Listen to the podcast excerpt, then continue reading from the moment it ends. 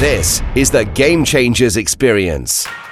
Deep dive conversations with leading business disruptors, Olympic athletes, celebrities, entrepreneurs, and influencers from around the world. This show will teach you insights about the winning principles in mindset, productivity, marketing, branding, entrepreneurship, business strategy, and more. Hosted by Productivity Authority, business strategist, former elite athlete, author, and public speaker, Adam Strong. Hello, everybody, and welcome to the Game Changers Experience with myself, Adam Strong. And today we have a super fun packed show because we have Mr. Daniel Tolson in the sh- on the on, in the studio. Everybody, so Dan, just want to say welcome to the Game Changers Experience. Hey, g'day. Thanks for having me here. Truly appreciate it. And um, and just want to give you a little bit of a synopsis about Dan. Dan is a, a very experienced business consultant. He's worked with over 7,250 companies and individuals in and around the world from Australia to Asia to Europe to North America and Canada. He's considered to be the world's number one business coach that specializes specifically in emotional intelligence, which is a really interesting subject, by the way. He's also a former Australian wakeboarding champion and ex, uh, extreme games competitor as well. So, Dan, I'm just like super excited and super pumped about being today. Well, uh, I, I, love sports and I love business, and I think uh, it's a perfect winning combination when you can bring the sports psychology into the business field. It's a winning combination, so it's a true pleasure to be here with you also. Awesome. And you know what? That's why I love bringing people like yourself in because I mean, you have a really interesting background where you started off in wakeboarding, right? And and I love wakeboarding, by the way. I, it took me months to master the board. I always, I was, you know, when you when you first jump on the board, right? I, I remember we start off with knee boarding, right? And that was kind of like the beginner stages. And I never, when you go around on one of those um, cable cars or the cables that go around, you hold onto the rope, and then suddenly, right?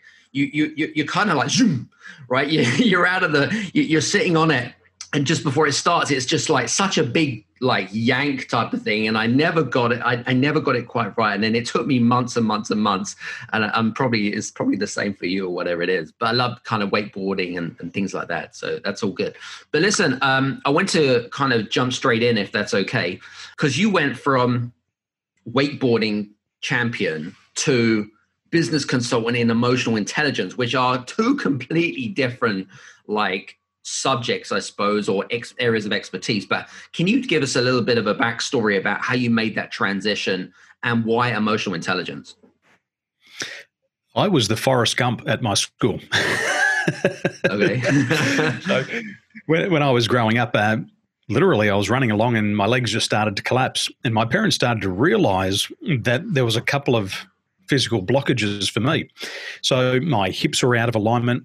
Uh, my back was out of alignment, and the hemispheres in the in the cranium here, my brain, the platelets were pushing down on the hemispheres of the brain.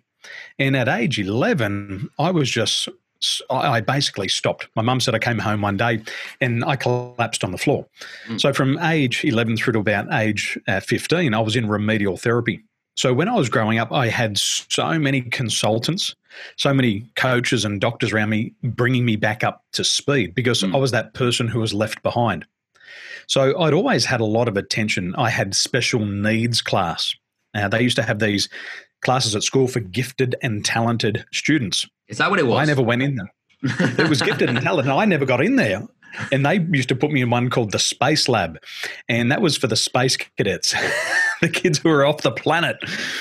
And for me, what I learned at this stage was that um, there was people who could help you achieve success. It didn't matter how far behind you were. If you found the right person to help you get ahead, you could get there really fast. So some of the things that were happening in my life was I was tone deaf. I could not hear the difference between tones.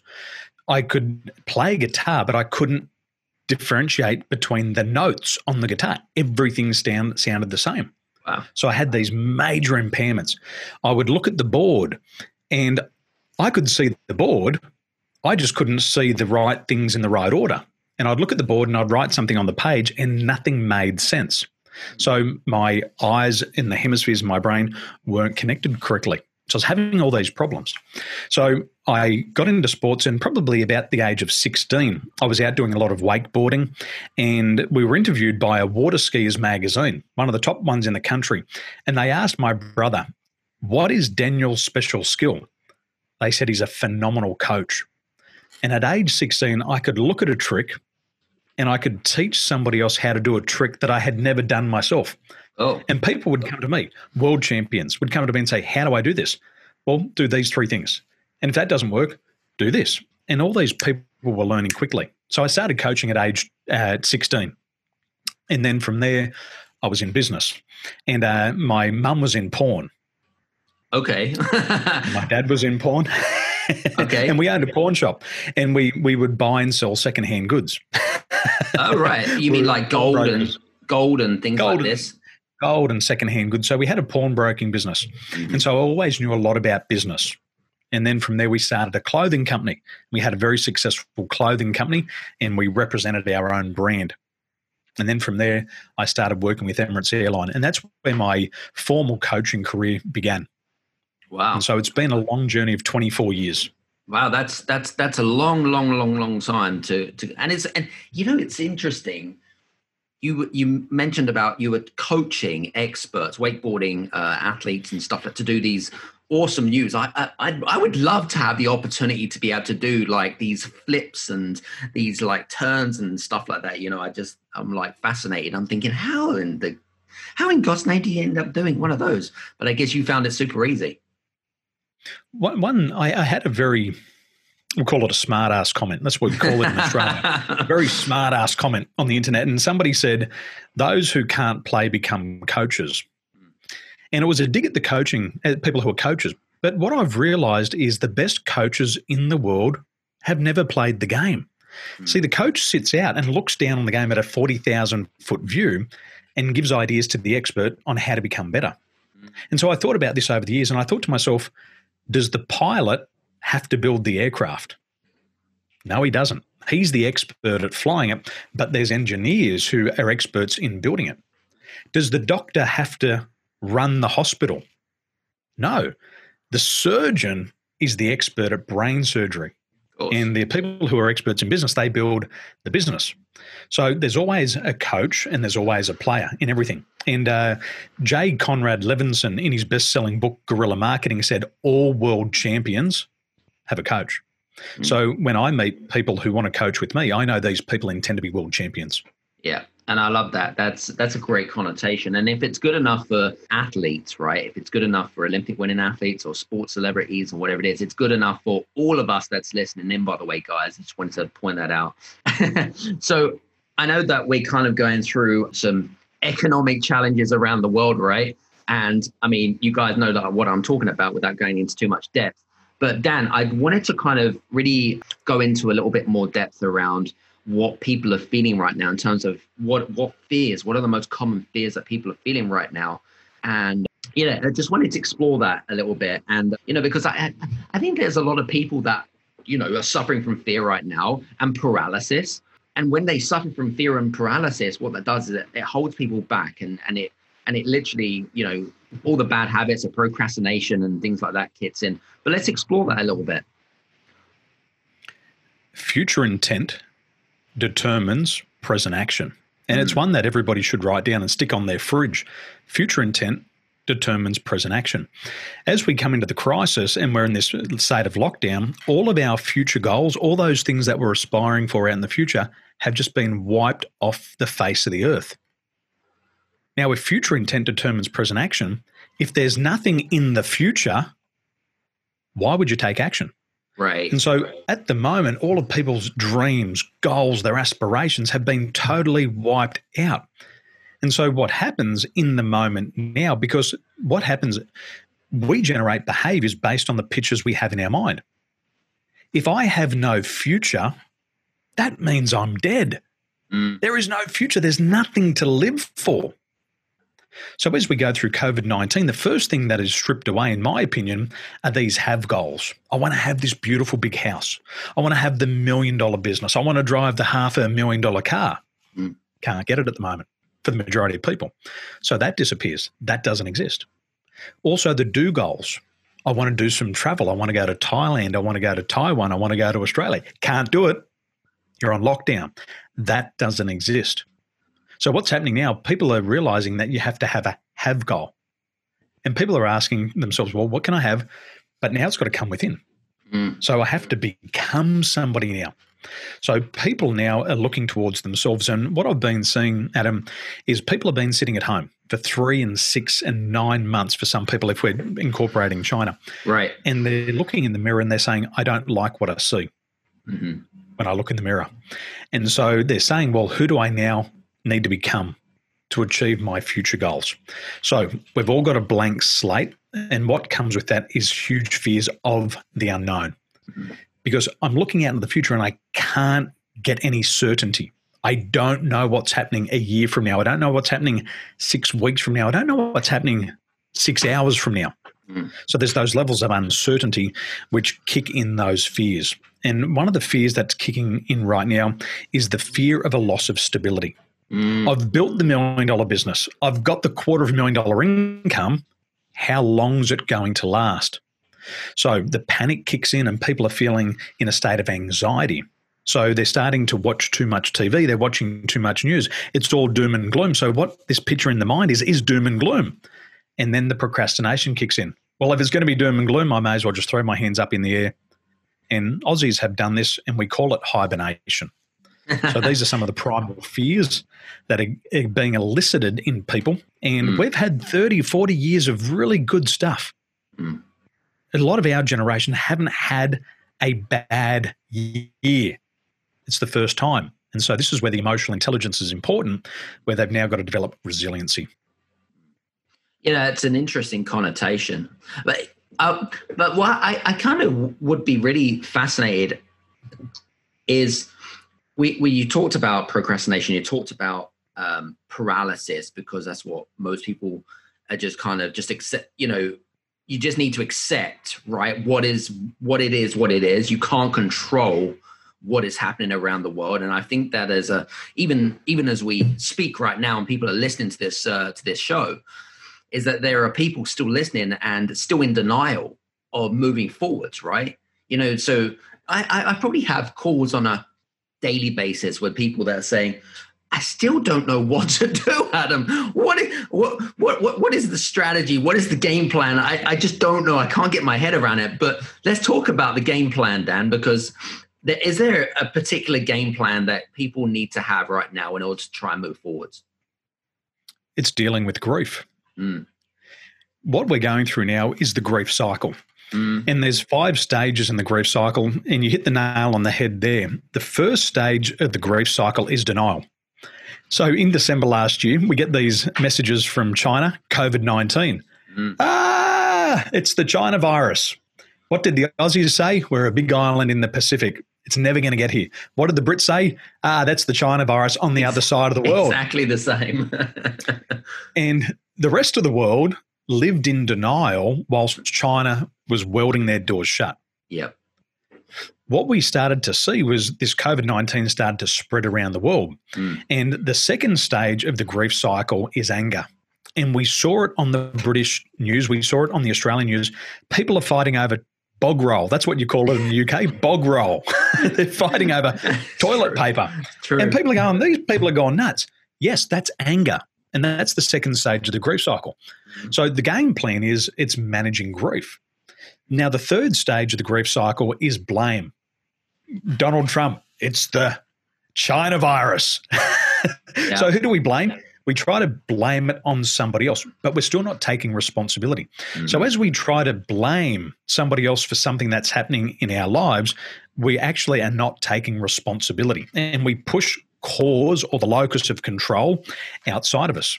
And as we push the cause outside of us, the locus of control, we start to feel stress and unhappiness because we're trying to pin the blame on somebody else. The fourth stage of the grief cycle is depression. And see, what's happening now is people are depressed, they're sad, they're grieving the loss of the future. As I mentioned before, the be, the do goals have just been wiped off the planet. And they're grieving that Adam. They're grieving over something that never happened. Imagine that. they're sad and depressed about a future that they'll never be able to obtain. It was never promised, but they're now depressed about the future. Right. And so what happens is in this depression cycle, if you're a business owner, if you're a high performer, if you're an employee and you're feeling sadness, and depression is just an extended form of sadness, is that the other people around you are going to be equally affected by that emotion of sadness. It becomes contagious and it hurts others. But the interesting thing is that there's a lot of anger inside of sadness. Mm. So they get angry and they're sad. But the only way to move forward, and this is the game plan, mm-hmm. is you have to get to the stage of acceptance. The moment that you accept that COVID 19 is here, if you can accept that it's closing down countries, and if you can accept that you're going to have to pivot, that locus of control comes back, you get your confidence back, and you're willing to get up and go again. Yeah. That's the game plan. That's the first thing that people have to attend to, in yeah. my opinion. That's a great. That's a, that's a really good uh, analogy. I, I, like that. And by the way, I, I'm a, I'm a, I, I really dislike the word pivot by the way. I just wanted to let you know and, and most people know that. I, I just kind of say reinvent yourself adapt to change. It's all good it's all good. So it, it's it's it's no problem. You didn't you didn't know that by the way. But um no that was a really good oh, i, like I like the, notebook. i was writing notes reluctantly and then as soon as you went into the word pivot i went scribble out. But it's all good. So so anyway let's talk about emotional intelligence because you're you're kind of tapping on a little bit uh, anyway about emotional intelligence. But what is your so-called definition of emotional intelligence, and how do, can it be applied in the business world? Street smart. When we grew up in the pawnbroking business, my parents were farmers. Mm. My dad was born on a farm. He grew watermelons, potato, and citrus. my mum got married to a farmer and she moved to a farm. they were uneducated people. Doesn't mean they're not smart. Mm. So, for thousands of years, there's been people who are street smart. And what we've learned over the years is from the Greeks, for more than 2,000 years, the Greeks have been talking about know thyself. And emotional intelligence is understanding why you think and feel the way that you do. Mm. Emotional intelligence is understanding and appreciating your unique strengths. And it's also appreciating your weaknesses. Because if you can appreciate your weaknesses, then you can build a team around you who can compensate for that. So, with emotional intelligence, we talk about being street smart. But in my opinion, we live in a world of stupidity. People are overly educated and they're so bloody smart that they stop taking action. Look, I've grown up in personal development. I love personal development. I preach personal development. I, I may as well begin a church of personal development. And people now use affirmations. Mm. And they say, well, I'm going to use these affirmations and they're going to change my life. And if I just be positive, then my life will be good. And so I asked them, I say, if you're driving a BMW, it's a British car, and it's a 5 Series BMW, and you're driving down the street and your tyre goes flat, I said, how good are your affirmations going to be? Doesn't matter how much you. you like yourself. Doesn't matter how positive you are. If you've got a flat tyre, that vehicle is going to underperform. And see what happens with positivity comes stupidity. Well, I'm just going to pretend I don't have a weakness. I'm going to pretend I don't have it. I'm going to focus on my strengths. No, you have to appreciate your weakness. You have to understand what it is because the weakest link in the chain is where it always breaks. So, emotional intelligence gets to look at ourself in five key areas self awareness. Mm-hmm. Why do I think and feel the way that I do? Secondly, we have self regulation. This is the ability to manage my emotional and mental state. See, some people get themselves in a mental and emotional rut and they can't get out. Their fears take over and then they procrastinate. But then they are so smart, they convince themselves that this business is not what I really wanted to do. Your intelligence is working against you now. We then have motivation. And we know the numbers 80% of business is going to fail in the first two years. You're really not going to make any money till your seventh year. But if I'm prepared to double my rate of failure, if I'm prepared to move out of my comfort zone, and if I can just keep my door open one day longer than my nearest competitor, and he shuts down and I stay open, I'm going to win all the business. Mm. So, motivation is about fueling the tank. How much fuel do you have in your tank? How far can you go? We also have social awareness. Really important. This is being able to look at somebody and understand how they think and feel. without having to ask them. See, if you have to ask, it just proves that you don't know. But what happens is if you know, you become the automatic expert. And then finally, we have social regulation. And this is the ability to persuade people. It's the ability to get people to think differently in times of rapid change. I'm not going to say pivot, I'm going to say times of rapid change because we have to be persuasive. And, and this is emotional intelligence. And what we know is that people with a higher level of emotional intelligence are far more effective in business mm. because they become more resilient. They adapt, they adjust, they respond to change because they have emotional resiliency. It's not a game of intelligence anymore. It's not IQ that's going to get you through COVID 19 and the pandemic. It's going to be emotional intelligence. Love it. That's good. Uh, I, I love the way that you've kind of wrapped you know wrapped it into uh, you know into simplicity something which is so simplicity and and it and it and it really for me when i think of emotional intelligence you know i think that there's just so many confusing and conflicting definitions of what that actually means um you know and and i think that what you've done there is you really simplified it to make it really simple for our listeners. So i want to say thanks very much for that. I really appreciate it. Um what i was going to say are there any examples? I mean, you've worked with businesses for the last 24 years and you know from emirates airlines uh, through to big australian corporates and stuff like that have you can you give me any i suppose business uh, any examples of how intelli- emotional intelligence can be applied in the business and entrepreneurial world absolutely I remember a couple of years ago, I think it was about 2017, two very nice businessmen came to me and they said, Daniel, we've started our business. We've started our first business and we don't know what we're doing.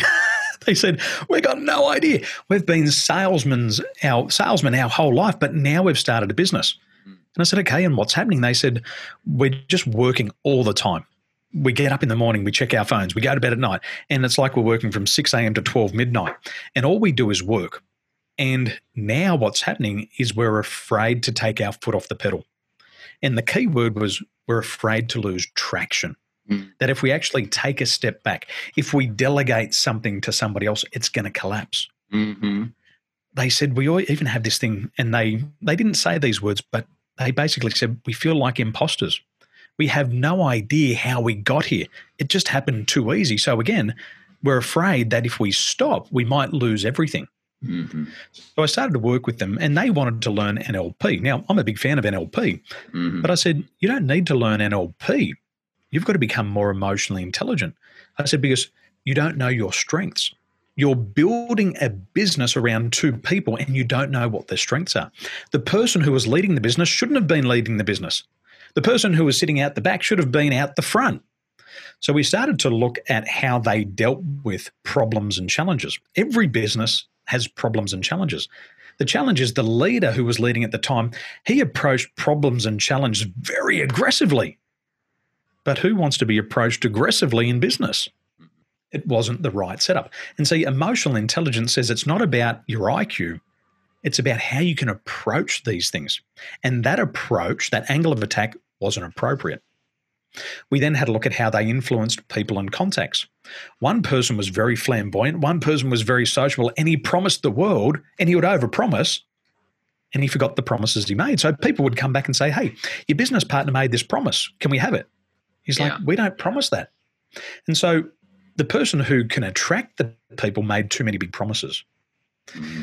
We also have a look at how you deal with the pace and the consistency in the environment. And businesses today are a relationship game. You can't have single serving relationships in business. You can't have a one night stand anymore. You need customers for life. So when you build your business, you can't build it on somebody who likes to have one night stands. You've got to marry your customers and you've got to stay with them for life. And so we looked at who had this strength. And the person who was sitting out the back, we said, if you're going to build this successful business, you're the type of person who can get into a relationship, and you can stay in a relationship for a long time.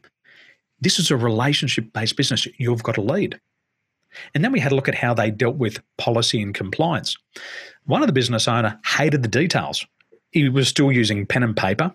He wouldn't pass on messages to anybody. So they're always playing catch up. They're always paying for their mistakes. where the other person was great at building policies and procedures and systems. And we said, at this stage of the business, you need to go out the front. And because they had emotional intelligence, they looked at one another and said, you know what, this is not an ego game. This is a game of getting the right people on the bus and getting them in the right seats. And now what's happened? They went from new business owners and they were end up being in the top 20 in their state. Wow. They went from the top 20 in their state to the number one CEOs. And everybody else in the franchise, 800 other people said, We got the same franchise, but how did you get to the front? now, they came to me to learn NLP, but they said to people, We learned emotional intelligence. Mm. And when we hire people, we're looking for emotionally intelligent people. We're looking for people who know their strengths and appreciate that they have a weakness. Mm. We have a look at people who can get along with people, who can be persuasive. And so they've built their business around emotional intelligence. When I met them, they had seven employees. Today, they have 24. During the middle of the crisis, what are they doing? They call me up and say, Daniel, we want our people to become more emotionally intelligent. Because if they're more emotionally intelligent, they're going to keep the relationships with the customers. Yeah. Their competitors are closing their doors. They've got their doors open and they're getting all the business. Uh, and this uh, is a beautiful example. Uh, and what sort of uh, industry were they in? Because you mentioned about kind of franchise, and uh, were they in, were they part of a chain? Real estate, real, real estate, estate, franchise. Okay. Very cool. Very cool. From from from the bottom to the top of eight hundred, just in a couple of years. Oh, that's fantastic. Now, I, one of the things that I wanted to ask you actually was I guess one of the fears that a lot of small businesses have, a lot of entrepreneurial small businesses have, is the hiring of new team members or that even their first hire, right? That you, you know, the whole kind of, oh, they're going to steal my ideas and uh, all of the negativity that goes around things. But you've already highlighted that the fact that research studies suggest that someone that has high EQ is going to be by far high performing than someone that doesn't have high, high EQ. You've already kind of said that. But what is there anything, any advice that you have for business owners or entrepreneurs with regards to the interview process, pre and post interview process? Are there anything that they can do in order to make sure that they get the right hire at the right time because I know that a lot of business owners, especially if they haven't, if they're a solopreneur and they're thinking about expanding their team, right?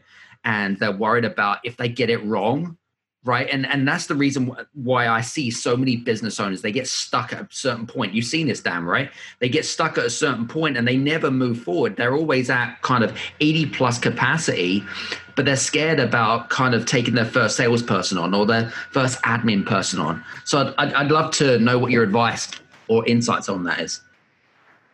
Hire slow and mm. fire fast. One of the things is people hire to solve a problem. The problem with that is you become desperate. I've got a problem, got to solve it, need a solution. Anybody will do. Yeah. But in my opinion, about 99% of your businesses, and uh, nothing personal to you, Adam, uh, the uh, 99% of the problems in business come with hair on top. Damn it. so, what, what happens is worldwide, if you make a hiring mistake, the cost to your business is five to seven times that person's annual salary. Mm. So if you hire the wrong person and you're paying them 50,000 quid, mm-hmm. that hiring mistake is going to cost your business 250,000 quid. Yep. Hire slow. Yep. So we do a process called job matching. And instead of creating a job description and then forcing somebody into that mold, we sit down and we ask ourselves the question if we were to build a robot to do this job, what would the qualities of the robot have? How would it approach problems and challenges? How would it approach people and context? How would it deal with the pace and the consistency of the environment? How would it deal with policies and contracts? So we first of all would dissociate and get rid of all of our biases. And we say, well, if we were to build a robot, what would we want in it? Mm-hmm. Most people say, well, I like this person over here. Let's force them to do the role but it's about job matching. So, what you want is somebody who fits a job and they're a perfect match for them, they go straight into performance. But if you're trying to put a square peg in a round hole, it's very stressful. You use all of your energy and you damage something. First of all, you damage yourself because what happens is you know you've made a bad mistake, but what happens is you keep trying to push that square peg in the round hole. Now, my friends in Turkey have a great saying. They say it doesn't matter how far you've gone down the wrong path, turn around and go back. But what happens is people go, you know what? I've hired the wrong person. Bugger it. It's too much effort. They can just stay and I'll deal with the head noise. Mm. But in job matching, we decide what is the perfect person to fit that job. And then we go out and we look for people who fit the job. Mm. We show them what's expected. And then we see if they fit the job. Because if they fit the job, there is no stress and they go straight to performance. Mm. And if you can hire right at the start, you can have a longevity of 10 and 20 years out of one person. So we believe about understanding what the job requires at the start. We have a look at what motivates somebody. There's three types of motivators. We have biological motivators. Everybody this morning, you would have slept in until you needed to go to the bathroom. When nature calls, motivation. We then have extrinsic motivation, and this is the carrot and the stick. Now, carrot and stick motivation works for commission based roles, but it doesn't tend to work for most people. So, you, what's the stick? You can't hit me with the stick anymore. What's the carrot? Most people want a wage, and that's not motivating. See, what I've learned is that if you increase somebody's salary, if you doubled somebody's salary, the motivation would stick around for 60 minutes. And they'd go into their bad habits again after 60 minutes. So we're looking for intrinsic motivators. What is this person intrinsically compelled to do? And if we can find somebody who matches the job intrinsically, they will go, I love this, and they'll perform. Now, I've seen this. I helped uh, one of our family businesses find a chief uh, operational officer. We found the perfect person for the role. This person went into the role and helped the company save a million dollars and make a million dollars in the first six months. Wow. And she's happy as Larry. She loves it. And so always find people using the SWAN formula. So let me break it down. You want people who are smart. You've got to have people who are intelligent. You've got to have people who are emotionally intelligent. You've got to have people who work hard. Don't think that you can change somebody. 65% of people's characteristics are fixed and it's not going to change. I don't care how good your water bowl is. I don't how, care how much salt you put in their food. Mm. They won't change. You've got to find people who are ambitious. People who are ambitious will overcome obstacles. And then finally, you want people who are nice. You want people who you'd actually bring home and trust around your children. Yep. And so, if you follow the SWAN formula smart, works hard, ambitious, and nice and you help them find a job that matches their unique personality, they will love you. They'll love themselves, they'll love their life, and they'll love the job. And then what will happen is they'll boost your business. Nice. Just out of curiosity, do you recommend? Because I know that there's a lot of uh, what do you call it? Um, so-called tests like uh, personality testing, disc training, Myers Briggs, all of that kind of stuff. Do you recommend anyone uh, make a, a, a take a test before hiring or whatever it is, or would you just from your perspective, do you think it's just a matter of right asking the right questions in order to find the right people? Hmm. I believe in using science today because what happens is as the business owner what i've learned is that our we make more decisions in a year than our grandparents did in their lifetime. Agreed. There's so much red tape today. Your business is only one error away from failing and so you can't risk your business by trying to figure it out yourself i've seen people make hiring mistakes through their biases and what tends to happen is the business owner says well, if I could just get another Daniel, if I could just get another Adam, my business would double. That's not the case. No, I don't no. want another Daniel in my business because Daniel doesn't follow instructions. Daniel is arbitrary. Daniel makes it up as he goes. He's, he's, a, he's a hunter, he's not a farmer. Mm. So you need to find people complementary. So our bias is to hire people like us, but that's a failing formula. So what I do with my clients is we trust in science. We have a look at their personality characteristics to make sure they're a fit for the job. Because if I hire the wrong person, now I've got to deal with it. And we know it costs five to seven times their annual salary. So for the small investment of a couple of hundred quid, you could have the best insurance policy you've ever bought. Because what I say to my clients, I say, hire the good ones and let the wrong ones go and ru- ruin your competition's business. That's a good one. I That's like a good that. strategy. so good. yeah, it's, it's worth it. Um, I have my clients take behavioural based assessments. We have motivational based assessments, but we also actually measure their DNA. We have a look at their soft skills. We measure 25 soft skills because not all soft skills are useful. You might have a soft skill like leadership that's overdeveloped, Mm. but you're not in a leadership role. So what you'll tend to do is you'll try to lead everybody, but that's not what the role requires. Mhm. And so it's about predicting what people are going to do when they're in the workplace. Yeah. Emotional intelligence, we can measure their emotional intelligence, and all of these things are big predictors of success. So absolutely. Very cool. I guess my I guess my next question is all around. Okay, so you've sold me intellect uh, EQ essentially. You've sold me emotional intelligence, right? But ha- where do I need to, or where do our listeners need to start in terms of improving our EQ skills? What what is it that we need to pra- practice on a daily basis? Where do we where where, uh, do you, where did you start?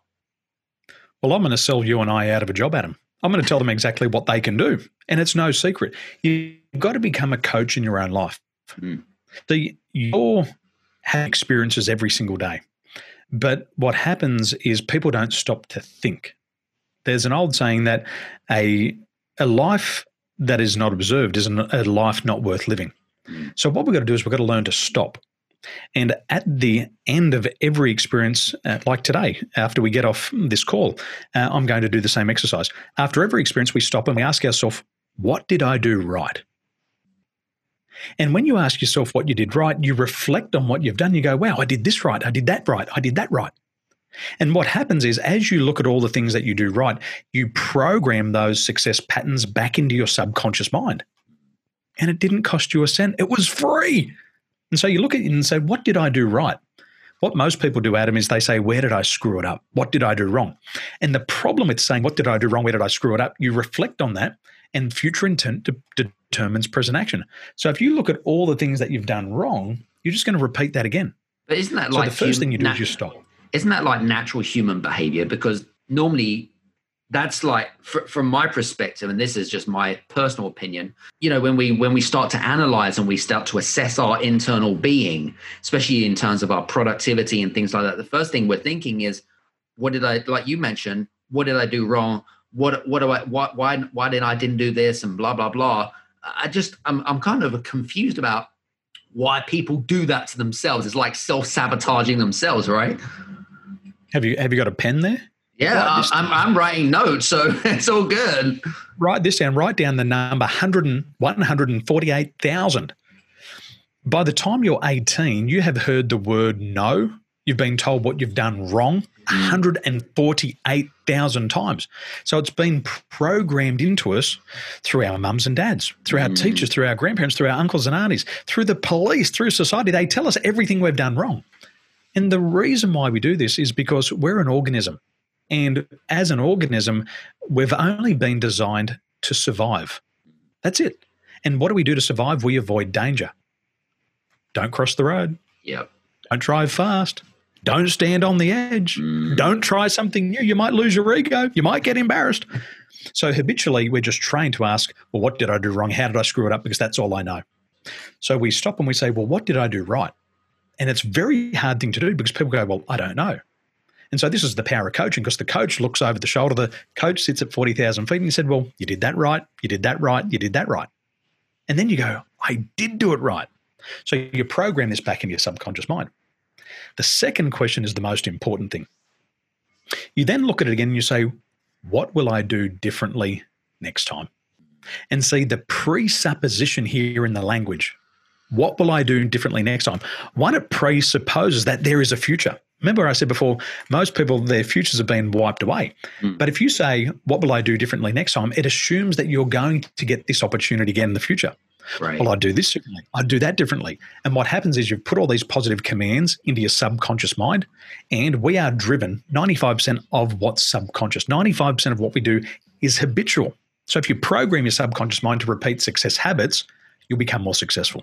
Yeah, uh, it's a. I, I, I absolutely, and it's it's the same with anything. You know, I mean, you know me, I, I, I was a former elite athlete, and the more that you're told something, your coach or whatever it is, and the more, and and it works in sports psychology so well. So the more that you tell yourself that you're going to do this and you're going to do this and you and you keep repeating yourself, and it's the same with goal setting, right? You know, a lot of people that that I guess have massive success in their in their life and their business, the more that they say things like positive self talk all the time really helps really i guess gr- helps you grow as a person but more importantly i guess it helps you go leaps and bounds more than anything else right the, the secret about it people have to understand this like when you wake up and you mm-hmm. understand that this is the truth is that your mind doesn't know the difference between something that you've vividly imagined and something that's actually happened. It doesn't know the difference. So if you keep putting these pictures in the mind of you becoming successful, we have this thing that's called a dynamic tension. And the unconscious mind stretches and stretches and it says, You keep telling me that you're successful. You hmm. keep telling me you're doing these wonderful things. I keep seeing these pictures in my mind that you're doing wonderful things. And all of a sudden, this elastic band type thing in the mind snaps and says, Well, it must be the truth. And then it hmm. starts to produce behaviors based on that picture in your mind. Right. That picture is coupled with an emotional state. And this is why emotional intelligence is important. You can see yourself succeeding in the future while simultaneously having a fear of failure. And what happens is that people go, Oh, I feel like I've got an angel on one shoulder and a devil on the other. This one says I'll never do it. This one says it does. What do I do? But it's based on the picture in your mind, the feeling that you have in your body, your emotion, and your physiology. And that generates your behaviors. Wow, fantastic. This is, I mean, this is a fascinating conversation. We could probably pretty much talk for hours, couldn't we? And, and stuff like that. But I'd love to know because I know that you're working on some really fascinating things in the digital space and whatever it is. But what are you working on right now? One of the projects I'm working on at the moment is a project called 100x DNA. And 100x DNA is all about accelerating and multiplying our performance. There's mm-hmm. four key areas in our life. We have relationships, we have our careers and our businesses, we have our health and fitness, and we have our finance. And for us to perform at our peak, what we have to do is we have to have all of these areas of our life in balance. So 100x DNA is learning how do we accelerate our personal success. Now, my father was in construction and he told me something. He said, Daniel, how do you know the height of a building? How do you how do you know how big this building is going to be? And I said, Dad, I got no idea. He said, Well, son, what you do is you look at the foundations. And he says, You have a look at how deep those foundations go. And I said, Why? And he said, Because that will tell you how high that building is going to be. So when you start to work on personal success, you start to build these solid, deep foundations. You start to eliminate and neutralize your fears fears of failure, fear of success, fear of the unknown, fear of abandonment, I had a client recently. She said, Daniel, I don't know if my clients want to buy from me or they just want my products. And I said, Well, what if they just want your products? And she said, Well, I would never work with them. And it all came down to her having a fear of rejection. She wanted people to like her so much that she would even stop selling her product. Now, that's a very shallow foundation. You can't build a big business on top of that. Right. So 100x DNA is about making these solid foundations for you to launch from and accelerate and multiply your performance.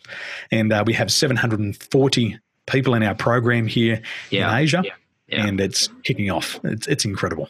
Fantastic. So, um, listen, I just want to say thank you so much for being on the show today. Um, I, literally, I, I'm, I'm fascinated by the subject, and you know, and and I think it's just. Uh, you know, it's just such a, you know, just such a minefield about where you can take emotional intelligence and what you can do with it and how it can be applied in so many different, in your life and in your business, right? And I, and I just love that. So I just want to say thank you so much for being on the Game Changers Experience show today. My pleasure. It's a, um, it's nice to be able to share this. Um, my mum asked me one day, she said, Daniel, uh, you're a paper boy, but why do you donate half of your income? you know, you make two dollars and you give a dollar away to the Salvation Armies. I said, Mum, I just want to help people. Yeah. And when I was young, I wanted to be a doctor, but I didn't want to give people needles. But now I've found emotional intelligence. I realize that I can help people heal themselves, heal their businesses by becoming more emotionally intelligent. And, and I love it. And the transformation is incredible. Awesome. So, guys, I hope that you have enjoyed today's show feel free to connect with uh, Daniel on Facebook, and the link is obviously uh, below as well. You know, I just want to say, guys, what I was going to say is we've got also some amazing people coming up on the next up and coming shows as well, and also extremely well, ex- very very soon as well. Also going to be increasing our shows, which is I'm super excited about that. So I'll be making some awesome announcements. So make sure that you have, if you have the opportunity, feel free to also become part of the Game Changers Experience Facebook group as well, where you can have build relational capital, but more importantly, as to help uh, is to be plugged and played into some of the amazing events and some stuff that we got up and coming. So, isn't just want just want to say, hope that you've enjoyed today's show. Feel free to uh, share this podcast to many others that you're listening to, and see you soon. Take care. Bye bye. Hey, you guys! I just want to say thank you so much for listening in to this episode of the Game Changers Experience. I hope that you got some amazing value, some great insights, and golden nuggets that you can implement into your business straight away. I would really, really appreciate it if you could leave a five star review on the button below. Have a fantastic day, and we'll see you on the next episode. Take care.